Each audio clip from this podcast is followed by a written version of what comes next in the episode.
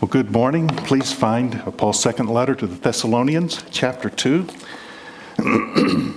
of our visitors, I'm uh, not the pastor. Uh, my wife is there. I am here. Uh, we do have a pastor coming. Uh, we're thankful to have Vale and Jocelyn here. But I'm covering today as we await visa process, as Yano prayed, all the bureaucracy that needs to happen. So, what a wonderful word providence is, right? Okay. So, Second Thessalonians chapter 2.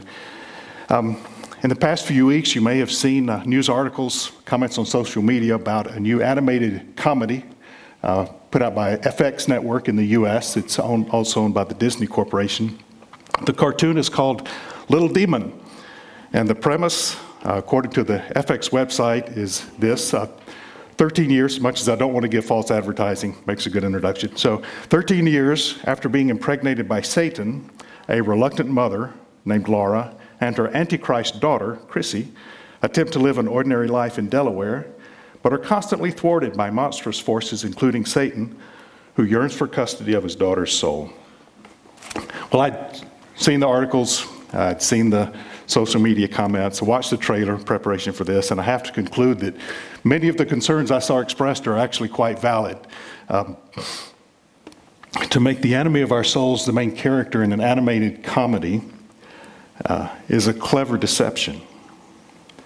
It makes him seem no more harmless than a, a, a father, a, shall we say, a struggling father uh, in a dysfunctional family who's struggling to relate to his adolescent daughters. Um, as a father of two daughters who passed through adolescence, I, The word Antichrist passed my mind a couple of times. But anyway, uh, but all of this just makes this look like a, a, harmless comedy about a dysfunctional family. And, and there is much, much more going on here. And it makes those who express concerns about things like this um, seem like the real enemies and, and the real um, crushers of dreams and joys. Well, this is a deception. I doubt many of us were fooled. Um, but it's nothing new. Deception is part of the age in which we live, and there are other deceptions besides this one. Um, for example, the prosperity gospel has deceived many into believing that if they have enough faith, they'll have wealth and they'll have health, or even worse, if they don't have health or wealth, it is because of their own lack of faith. And many have been uh, terribly harmed by this. It's a false gospel, and it's brought great harm to the people it's deceived. Another deception is the authority that is now given to inner feelings instead of external truth in our day. See, our inner feelings are really not reliable guides to life or truth or reality. We need the Lord's wisdom, we need the Word of God. And yet, many people find their identity not from God's Word, not from their community, but from how they feel in the moment.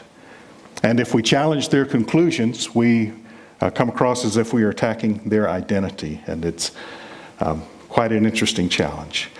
But I say that not to make you fear. We don't need to fear these deceptions or any others. This is really a great time to be alive and to be serving the Lord. The gospel was made for times like ours. So, um, even though our age is marked by deception, our text today offers us a lot of hope. It's a longer passage as before, so we'll read it as we go through it. We'll see in the first couple of verses the specific problem that Paul is addressing in uh, Thessalonica. So, chapter 2 and verse 1, he says, Concerning the coming of our Lord Jesus Christ and our being gathered to him, we ask you, brothers and sisters, not to become easily unsettled or alarmed by the teaching allegedly from us, whether by prophecy or by word of mouth or by letter, asserting that the day of the Lord has already come. So, someone, by some means, by some prophecy, verbal teaching, or a letter bearing Paul's name, has convinced the church that Paul is now teaching that the day of the Lord has already come, and evidently they missed it.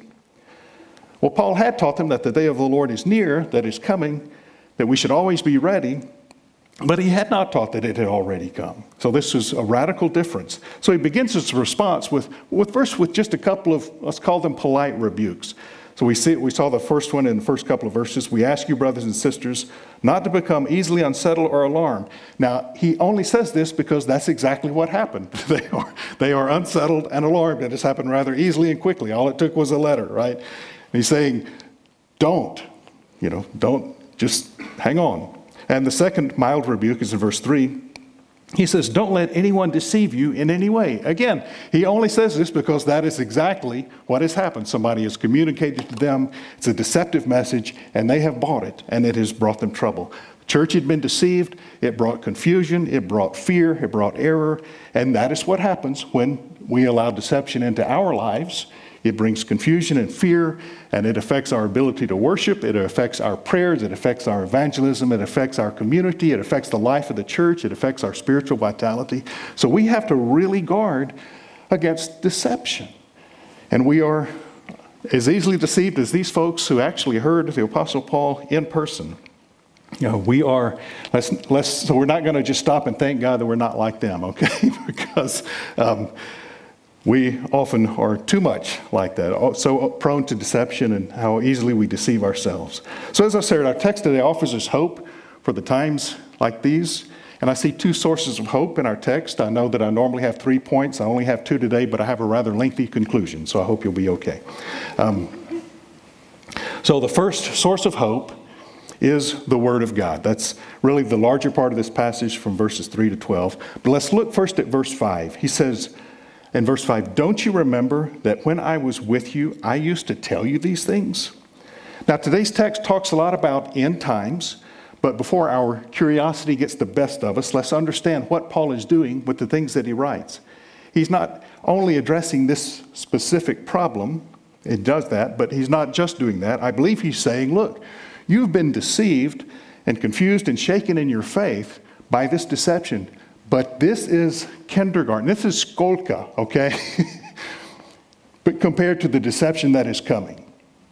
Hey, this honestly is, is nothing. This is child's play. There is greater deception in your world, and there is, is a massive deception coming, and many, many, many will be deceived by this. And he's saying, don't let that happen. So he corrects their immediate problem, but he also does that in light of a greater deception that is coming.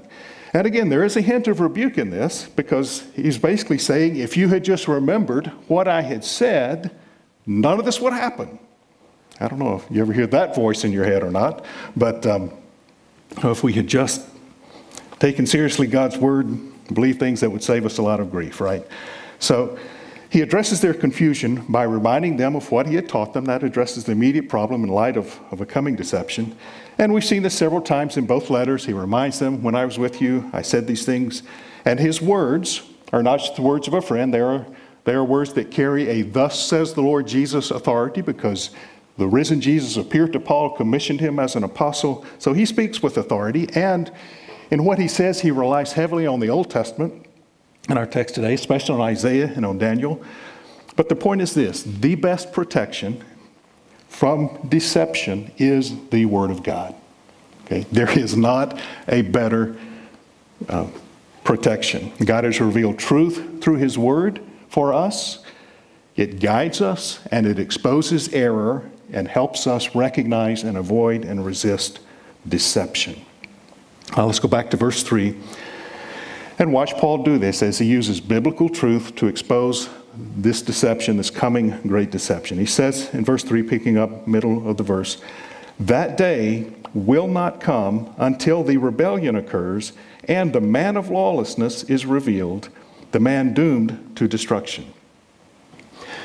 The word for rebellion was used for political rebellion, rebellion against kings, emperors, local authorities. So it, can, it may refer in this case to a, a final, general, widespread human rebellion against God. But the word is also sometimes translated apostasy, and in a religious context, it means for someone to abandon their faith. And so it may refer to a time when many professing Christians, when their true colors will show, and they will in fact abandon their, their profession of their faith in Christ. Verse 3 also introduces to this character the man of lawlessness. And the next verses tell us more. I have to pause here and say my supervisor in my day job, his last name is Lawless. And I have a lot of fun with that when we're meeting. So just wanted to get that out there. Uh, Chuck Lawless, if any of you have ever, ever heard of him, dear brother, great friend, amazing supervisor. And he's six time zones away. I mean, it just doesn't get better than that, right? So, um, so verse 3, we're introduced to this man of lawlessness. The next few verses tell us more. We see in verse 3 his destiny. So um, here's a spoiler alert, okay? Because Paul tells us the most important thing we need to know about the man of lawlessness, very, very first thing. He is doomed to destruction, okay? Hope that's not a surprise. Hope you've seen this before. But this phrase, uh, doomed to destruction, as it is in the original language, is the same phrase that Jesus uses of Judas in John 17. So this may tell us that this is a person who will arise within Christianity and will betray Christians like Judas betrayed Jesus. We'll know one day. In verse 4, we see his number one goal. It says, He will oppose and will exalt himself over everything that is called God or is worshiped, so that he sets himself up in God's temple, proclaiming himself to be God. Now, part of this is quite clear. He will claim to be above every God and demand the worship of everyone, not just Christians, but everyone worldwide, globally. Now, there are different interpretations of the reference to the temple. It will be great to understand that one day, but this is not that day, and that is not the point. Okay? The point is, this will be a powerful deception that many will embrace. The Word of God has exposed it. Now you know, don't fall for it. Now, verses 6 and 7, we learn why this person has not yet appeared. It says, verse 6 Now you know what is holding him back, so that he may be revealed at the proper time. For the secret power of lawlessness is already at work. But the one who now holds it back will continue to do so until he has taken it until he is taken out of the way. So he's being held back by something and or someone so that he will not be revealed until the proper time. Thessalonians knew what Paul was talking about. We do not. I read, looked at several commentaries on this, and there were suggestions, but I think the, the writers that were older just said, you know, we just don't know. like wisdom of age just said, not going to waste ink on this one. We just simply cannot know with complete certainty what he's referring to. Um, so he's held back by something, someone. Um, both of those are possible here. Um, so there are different interpretations. We look forward to understanding this one day, but again, this is not that day. And that's really not the main point of what we're doing. So in verse 7, we're told that this deception will lead to the man of lawlessness being revealed, gaining power. That, that, that deception that will lead to this is already at work through lesser deceptions, like what the Thessalonians were facing through this false message that came to them, like what we face in our day. And whoever, whatever was, is holding him back is removed, and the last great deception unfolds. And we see that then in verse 8. We see his rise and fall. Verse 8 Then the lawless one will be revealed, whom the Lord Jesus will overthrow with the breath of his mouth and destroy by the splendor of his coming. So the proper time will come. Whatever is holding back the man of lawlessness will be removed. He will be revealed to the applause and adoration of the world. And then Jesus will show up and spoil the party. He will have, uh, the lawless one will evidently have a supreme religious power, probably economic, political power as well. But Jesus will expose his deception and overthrow him with no more effort than it takes to exhale. Just a, that's it. That's all it takes. That is how much greater, how much more powerful Jesus is than the best that the devil can do. Okay? Seriously, it is a house of cards and it is a deception, but it doesn't look like it. We, we are so easily deceived and prone to this. But Jesus is true, and He is ultimate, and He is more powerful. And with the breath of His mouth, by the splendor of His presence, He will overthrow and destroy. And by destroy, I don't mean annihilate, I mean conquer and, and banish. Um, as, as we saw in chapter 1, it is Jesus' presence that brings destruction and judgment to his enemies. And this is true not only there, but it's true here, not only of the man of lawlessness, but of Satan and all those who follow them. We'll see that in just a minute. Now, in verses 9 and 10, we see his, his uh, corporate sponsor, okay? Um, says verse 9 the coming of the lawless one will be in accordance with how Satan works. He will use all sorts of displays of power through signs and wonders that serve the lie, and all the ways that wickedness, all the ways that wickedness deceives those who are perishing. So, in case we didn't realize it already, the man of lawlessness will be in league with Satan. This is seen in a couple of ways here in the text. First, there is deception by miracles, signs, and wonders. The miracles themselves might be real or fake. Either way, they are deceptive because their purpose is to turn people away from Christ. And his miracles will serve the lie that he wants people to believe about him, about himself. And then there is deception in many other forms, and it takes all kinds of forms. Uh, we have a very uh, clever and cunning enemy, and he knows the kinds of deceptions that people will believe. We need to understand that we're no match for Satan, but Jesus is more than a match for him. But all of these forms of deception are designed to ensnare and capture those who are not prepared, those who are not equipped to resist this kind of deception. So, Scripture exposes this pattern of deception. We see it from Genesis 3 many times through Scripture. So, while um, in thinking about like the deception of miracles, uh, we should not be automatically negative and dismissive of reports of miracles and other great, uh, what look like great works of God. But it's also wise to determine and explore what happened, how it happened, who gets the credit, and if Jesus gets the credit, who is the Jesus that gets credit? I've, I've been in these situations where, you know, there's someone who says this great miracle happened, and we begin talking, they give glory to Jesus, and we begin to talk about Jesus, and it's a different Jesus. So just understand how subtle and cunning our enemy is. He can give, uh, he can let Jesus have some credit, but it won't be the same Jesus. So rejoice at any good thing that happens, but it's also good to, to look into these things. And honestly, I get a red flag when, and when there is a resistance to accountability or explanation. Like, well, you know, where is the, the person who is healed? Well, you know, I don't know. like, well, you know, who saw this? Well, it was just me. And, you know, or if, if you question, it's like you're questioning God. Uh, we've I've seen this, uh, you know, people like say, you know, God told me to do this, God let us do that. And I'm like, well, well, and I understand that. God does lead us, He does speak to our hearts, but to question that, especially works in, again, we're, we have a sending organization, and I've seen that in our own organization. God has shown us the plan. Like, well, if you question the plan, you're questioning God, and that's, that's, that can be really dangerous. And uh, we saw that. Uh, we have used to have uh, people come to Prague do, uh, doing people group research and developing their strategy plans. They return to their plans, turn to their people and their teams, and they would say, Here's God's plan for our city. And their, their team, their national partners would look at that and say, Well, you know, either God's not very bright or you missed something. And of course, they never said that because they might lose their jobs. But, you know, those kinds of things just run their course. It's, but it is milder deceptions, but there's a greater one coming. So, before we go further, as, as we have seen this about this man of lawlessness, the heart, the core of his deception is that he is worthy of human worship, that he is worthy of our faith, hope, and love. He is a false Messiah, a false Christ. This is what Jesus said would happen. This person seems to be the same figure described in, in uh, Daniel 7, Matthew 24 by Jesus, Revelation 13. If I understand these scriptures correctly, and I might not, but if I do, I think I do.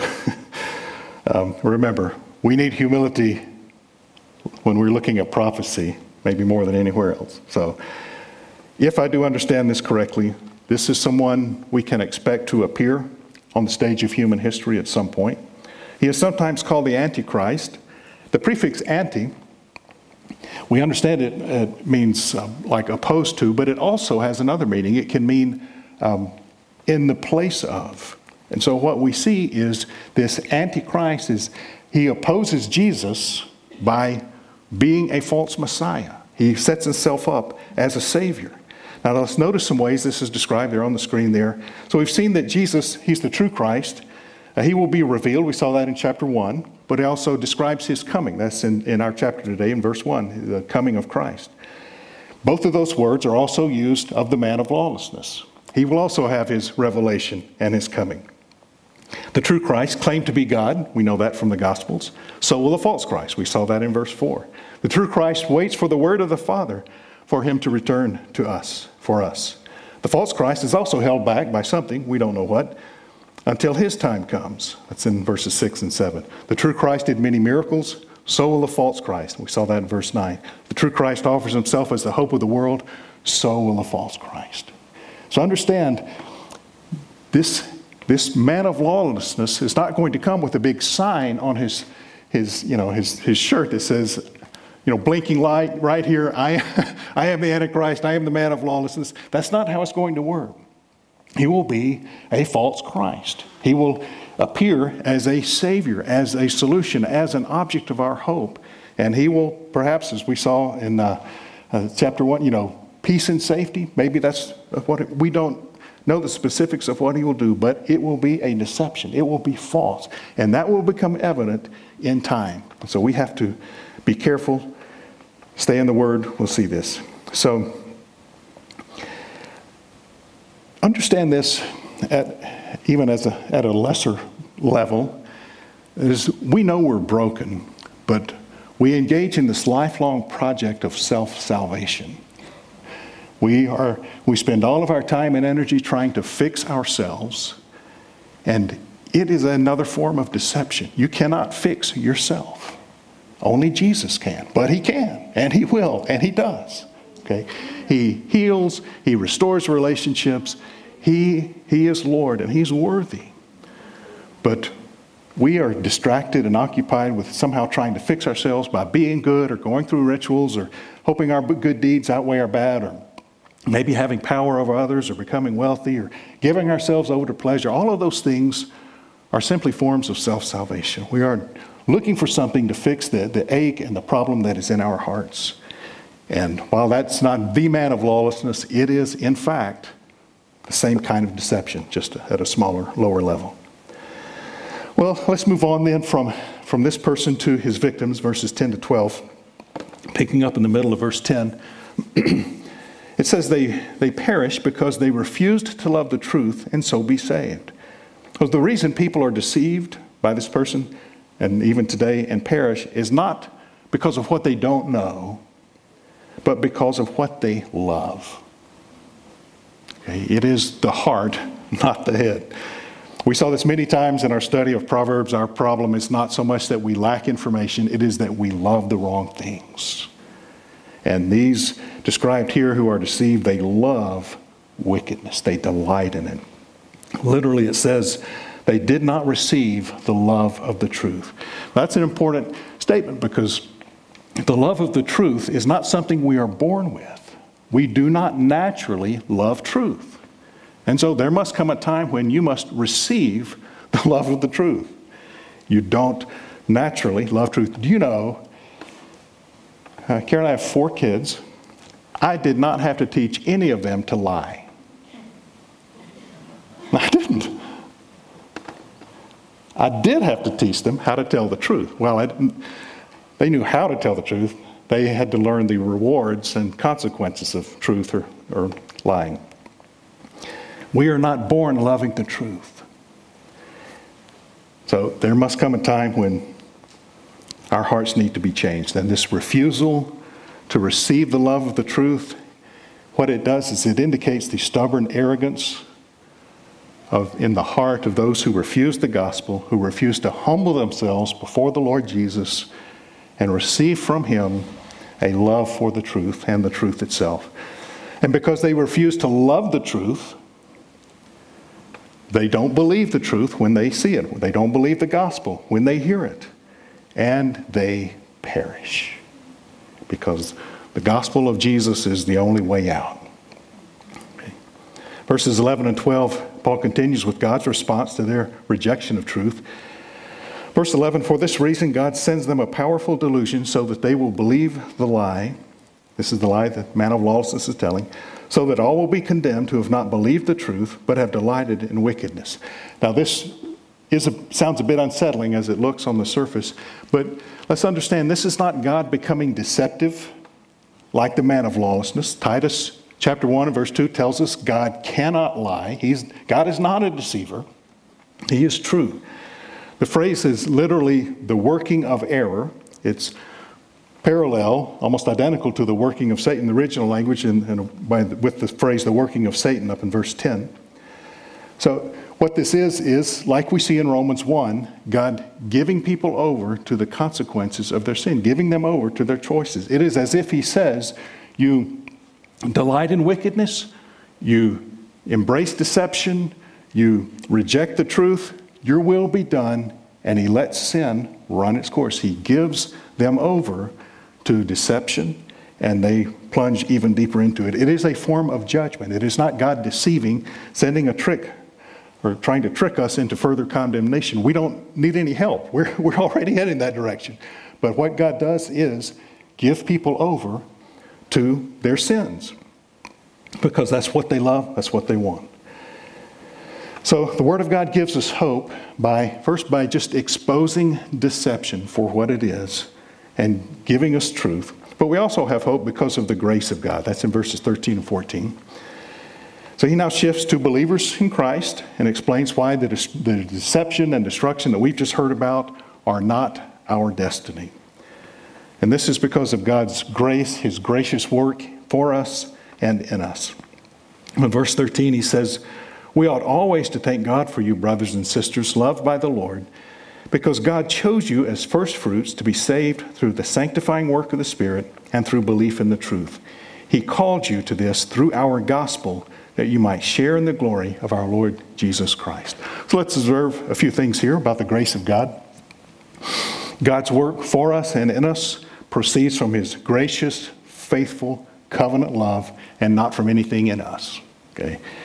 His brothers and sisters loved by the Lord. That's where it starts. God is love. He loves us, and He has acted on our behalf and has worked in us. And then we see that God's work for us includes his choice of us for salvation. That's what he says uh, God had chose you as first, first fruits to be saved. Okay? Thank God for that. And but his use of first fruits here implies there is more. That is, it implies that, that God's choice of them, that they weren't an end, that wasn't the end, that he chose them in order to reach others. Okay? That's always the way election works. And so it is meant to lead to gospel advance. They were first fruits. They were first few, first fruits in Thessalonica, but, but they had testified to the gospel all over their region. God had used them to reach many, many more.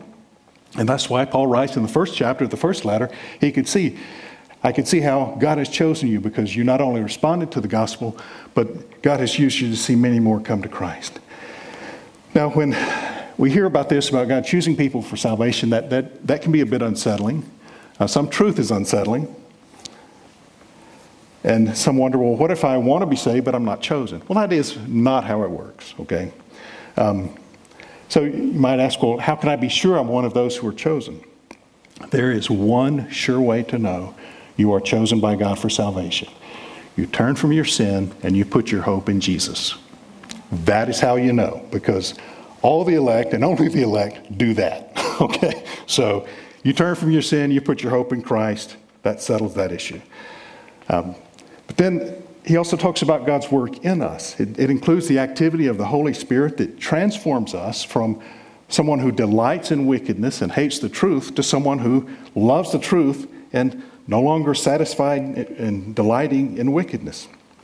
The core of that, that truth is the gospel through which we are called to life, to fellowship with Jesus, so that one day, as he says in the end of verse 14, that we might share in the glory of the Lord Jesus Christ by his amazing, unfathomable grace.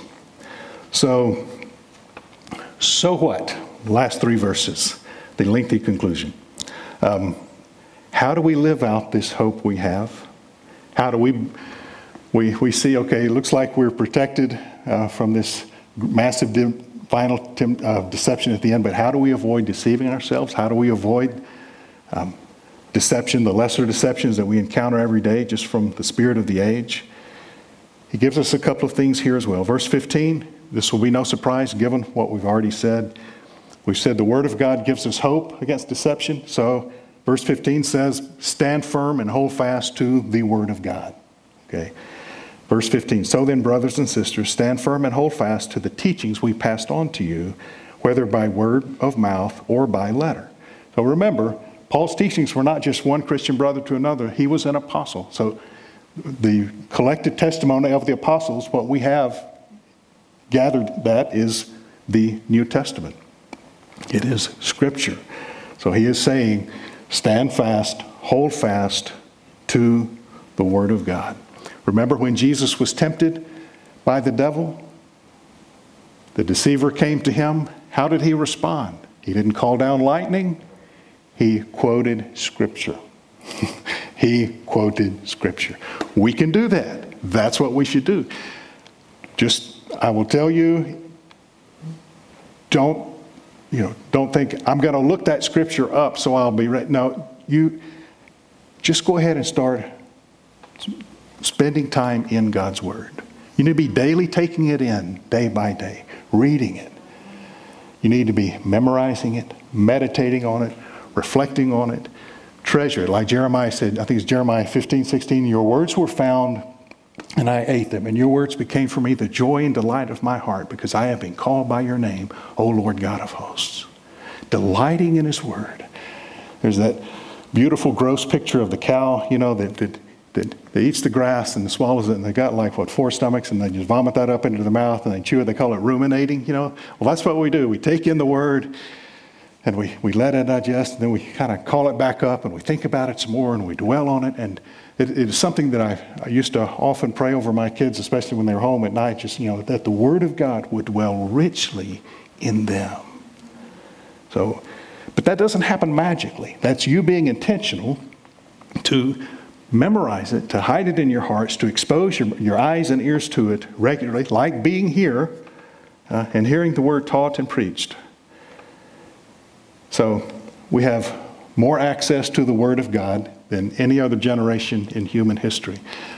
But you know, having 17 translations of Scripture on your phone doesn't help unless you, you know, unlock the screen and go to the app and actually look at it. Okay? So spend time in God's Word. Dust off the Bible that's on your shelf, update the app, read your Bibles.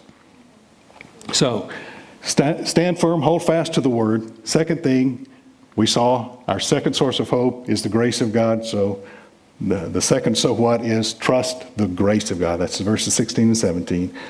May our Lord Jesus Christ Himself and God our Father, who loved us and by his grace gave us eternal encouragement and good hope, encourage your hearts and strengthen you in every good deed and word. So let's see from this, from, from Paul's prayerful wish for them. We trust in the unfailing, covenant, gracious love of God, who is Father, Son, and Spirit. We trust Him. We trust in His love. And then we look to Him. We can look to Him for daily encouragement, for renewal of our hope, for strength for every good thing we want to do and say. Guys, He's already said yes to these things. You don't have to talk Him into helping, renewing your hope, encouraging your heart daily. Go to Him. Well, deception is all around us, but we are not defenseless. We're not helpless. We have to rely on the Word of God to expose deception, to equip us with truth so that we recognize it, to help us recognize and resist being deceived, whether it's the daily deception of the time or the, the great deception as the day of Jesus' return approaches. I mentioned my friend Chuck Lawless. He told me a story once about touring the U.S. Treasury, and they could see he could see where uh, counterfeiters were working. Uh, not counterfeiters. Hopefully, they don't work in the Treasury. These were these were the people that are supposed to arrest the counterfeiters. These are the good guys. So, but they were looking, you know, and Chuck saw them looking at, at, at all of this money, and, and, he, and he asked his tour guide, he said, Is that like samples of counterfeit? And he said, Oh, no, no, they don't, they don't do that. They spend hours looking at the real thing. So that as soon as they see a fake, they, see, they spot it. They spend all of their time and energy knowing the real thing. They can spot the fake as soon as they see it. And think that's a, a great analogy, great illustration for us.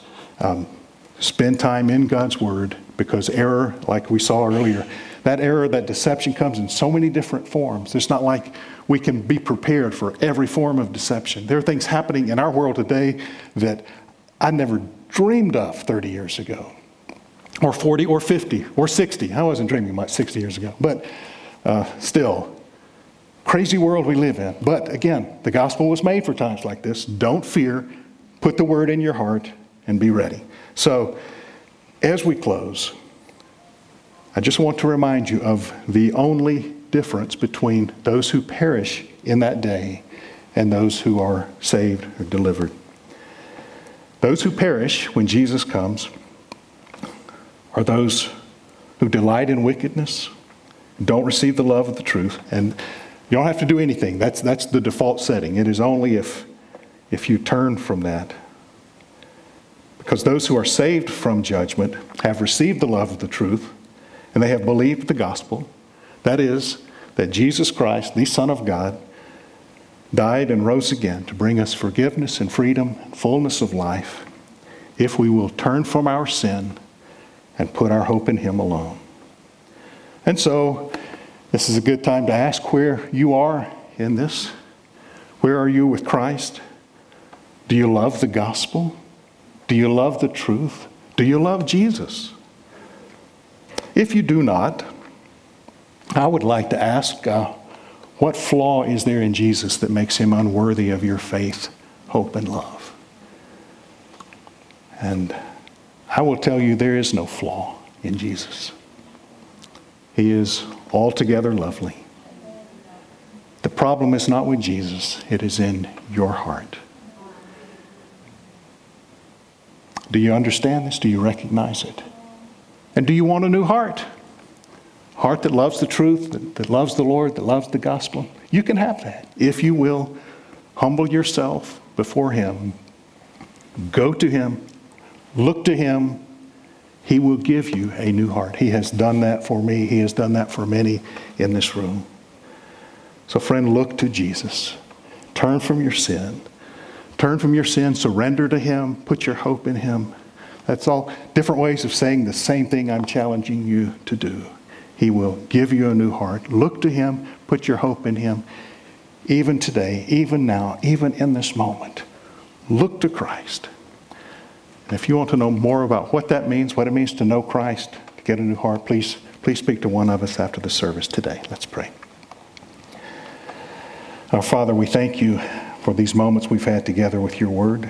I pray that you will take what's good and right and true and seal it into our hearts, and the rest can go its way. I pray you will help us to give ourselves to your word, to receive it, to internalize it, to cherish it and treasure it, that we might recognize deception as we encounter it Monday to Saturday. So grant us, please discernment. Grant us, please, the energy and the, the desire to take your word in. Just think back to when I first came to know you and the hunger I had for your word, just a voracious appetite. I, I thank you for that. Just the things you did in my heart, just through, just through that special season. So we thank you for your word, for its power. We thank you for Jesus, for his power over Satan. For we confess we are, we are like sheep. We feel defenseless. Help us look to the shepherd. Help us follow well, please. We ask it in Jesus' name. Amen.